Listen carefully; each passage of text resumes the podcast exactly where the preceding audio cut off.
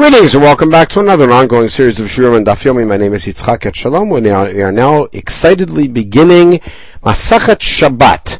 Uh, as I noted in the introduction, Shabbat is made up of 24 chapters of Mishnah, some of them long, some of them short. And with the exception of this very first Mishnah, the first group of uh, chapters uh, follows the sequence of Shabbat from Erev Shabbat and preparations for Shabbat to the beginning of Shabbat and through, and then a watershed moment in the Mishnayot is in Perek Zayin when the list of Melachot is presented. We'll get to it at that point. We'll see how the Masachet unfolds that there. Um, however, the first Mishnah deals with the Malacha of Hotza'ah. So a couple of words about Hotza'ah. Hotza'ah, which is in the list of malachot, number 38 out of 39, literally means to remove something from its domain. And the prohibition, in a short version of it is, to move anything from a private domain to a public domain or vice versa, or to move something within the public area more than four amot. We're only going to focus on the first of those, which is Hotza'ah, not Ha'avara. And we're going to give a couple examples which will allow us over the course of the next few podcasts to explore some of the basic issues about, as we refer to it colloquially, caring. Yitziot HaShabbat Shtayim Shein Arba Shein Arba. And this may sound familiar from the Mishnah at the beginning of Shvuot. We will contrast them momentarily. But for right now, Yitziot HaShabbat are two which are for inside and two which are for outside. And there's a machloket showing you how to read the inside-outside dichotomy and how it lays out over the course of the Mishnah, but now we'll see the examples. Ketzad. So the model we're going to operate with is a poor man standing outside and the homeowner standing inside, and imagine sort of a big window between them.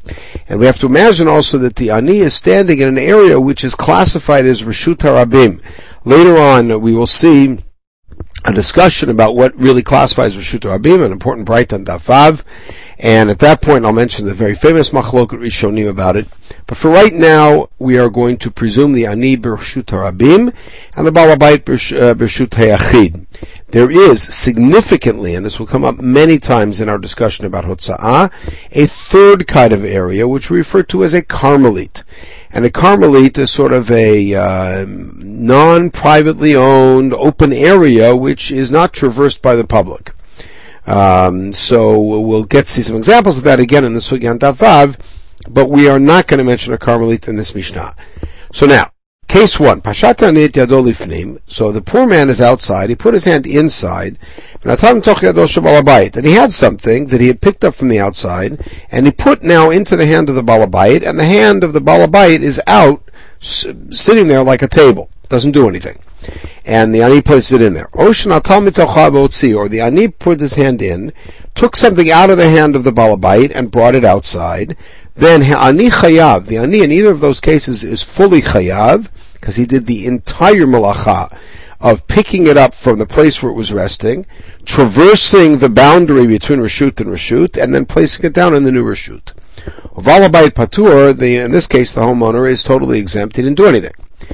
Flip it. Pasha balabayit the bachutz shalani. If the balabayit put his hand outside with something in it and put it that thing into the hand of the ani, so he reached his hand out, took something from the ani's hand and brought it in, balabayit chayav ani patur, and it's simply a mirror image.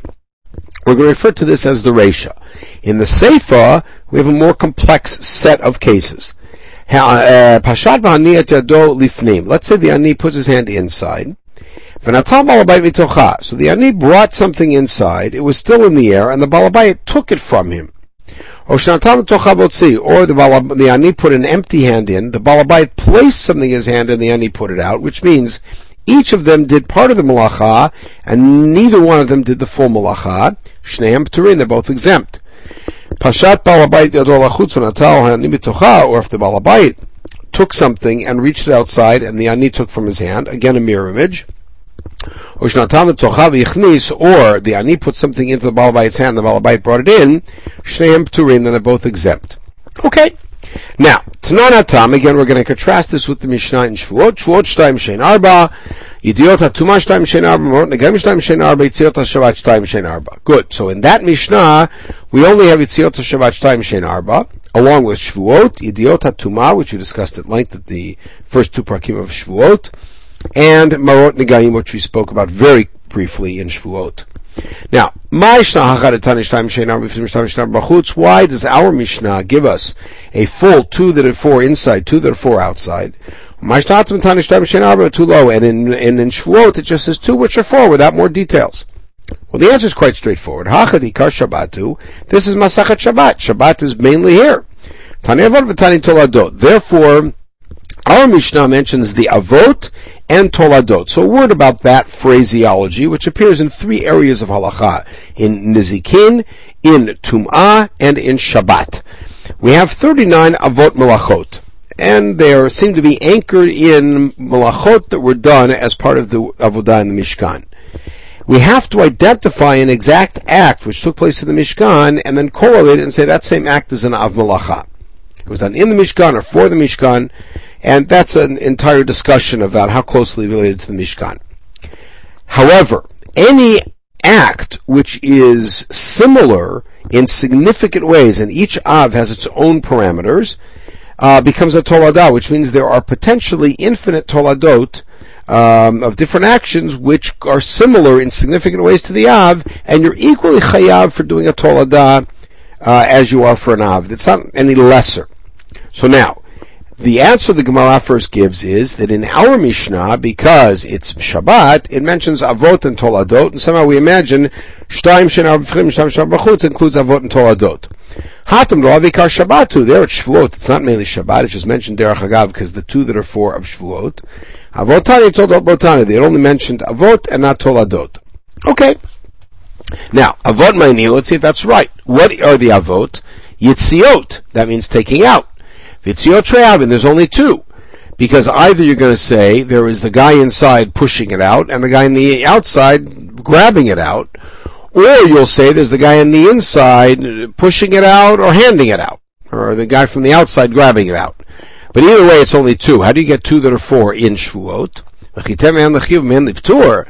think that in Shvuot they're mentioning um, those which are patur and those which are chayav, shtaim shenar means shtaim chayav and other two that are patur, that list includes Shvuot and Yidota Tuman Marot Negayim. And by the way, in all three of those cases, Matam Kulul Chiyuva, all two that are four, all four of them are things that you're chayiv for. Like Shtaim Shein Arba of Shvuot, Shtaim uh, Lahaba, and Shein Arba includes Shtaim uh, two that are in the past right? Uh, um, but you chayv for all of them. Therefore, the shtaim shenam of Shabbat has to be all chiyuvim. So Elamar Papa Papa says that's different. Hachadi kar Shabbatu tani chiyuvi upturi. In our Mishnah, it's a shtaim shenarba, which means includes those pturim, as we saw in the Seifa. Hatan lavi kar Shabbatu in Shvuot, it's not the main part of Shabbat. Chiyuvi tani p'turi lotani. They only mention the chiyuvim, the things that you're culpable for. And by the way, that fits what we just said that everything in the Mishnah Shvuot has to be chayav. Now let's see chiyuvi chiyuvim ma'niu. What are the chiyuvim? Yitziot, taking out. And yitziot. And there's only two ways to take out: either to push it out from where you are, or to bring it out from being on the outside. So the answer is uh, shtaim. Bringing it inside is also called a hotzah. There we go. But the word is yitziot, which means exiting. So. Our Tana refers to taking something in as a hotzah. Mimai, let's first of all prove it, and then we gotta explain it. Reshut and the list of malachot in Perek Zayin Mishnah Bet, it says hamotzim reshut l'shut, meaning you take it from any domain to a different domain, you're chayav, meaning yachid and rabim, in either order. So mulaskin rabim that includes taking from the outside to the inside, and he's calling it motzi. So you see that the Tana refers uses the word hotza'ah in referring to either direction of in or out. But time of my, what's the reason for that nomenclature? Anytime you take something away from its native position, the Tana calls it Hotza'ah. Because think about this, when you walk into a house, you are exiting the outside. And when you bring the newspaper in in the morning, you are exiting it from being on your porch into the inside. Okay, I'm Ravina Namideka. Ravina says our Mishnah could prove that point too if you look carefully. Tani Tziyot Farish altar. The Mishnah starts at Yitziot Shabbat Shtaim Shein Arba, and the very first example that it gives is the ani reaching in and putting something inside the balabayit's hand, which is a hachnasa. It's an entering. Shmamina.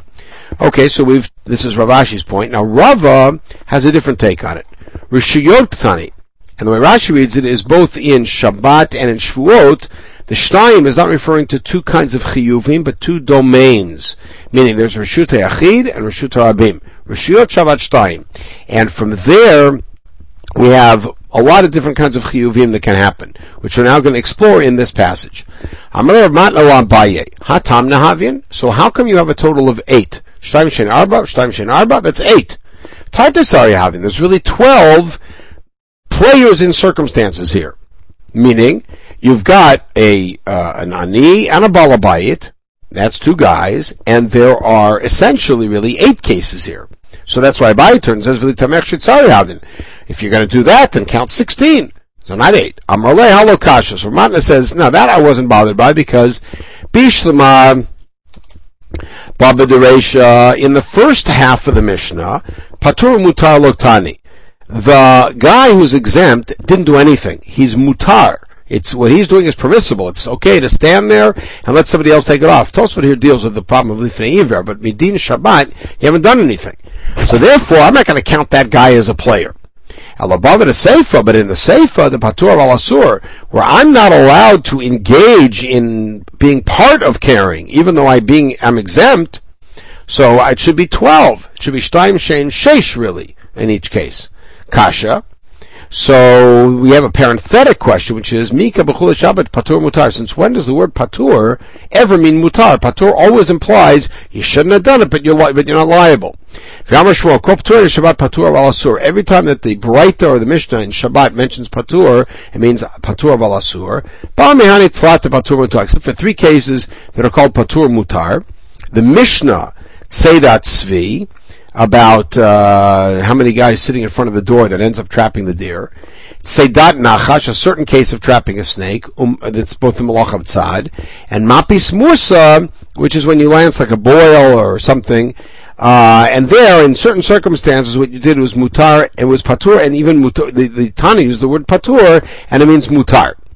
Okay. So the answer is Kitztarchle the Shmuel. What was Shmuel talking about? Patur de Kavid Masa. That's only when you actually did something like sat in front of the door or lanced the boil.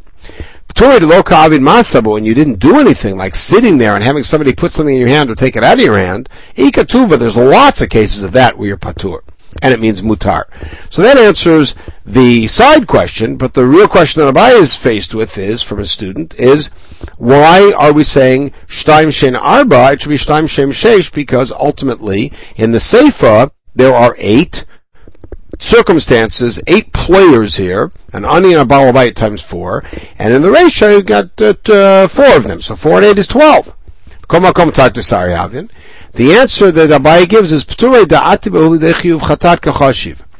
only those exemptions that are close to a chatat does he count. Meaning, in the Seifa, one of the guys is doing the yeoman's part of the work, and the other is doing a minimal amount.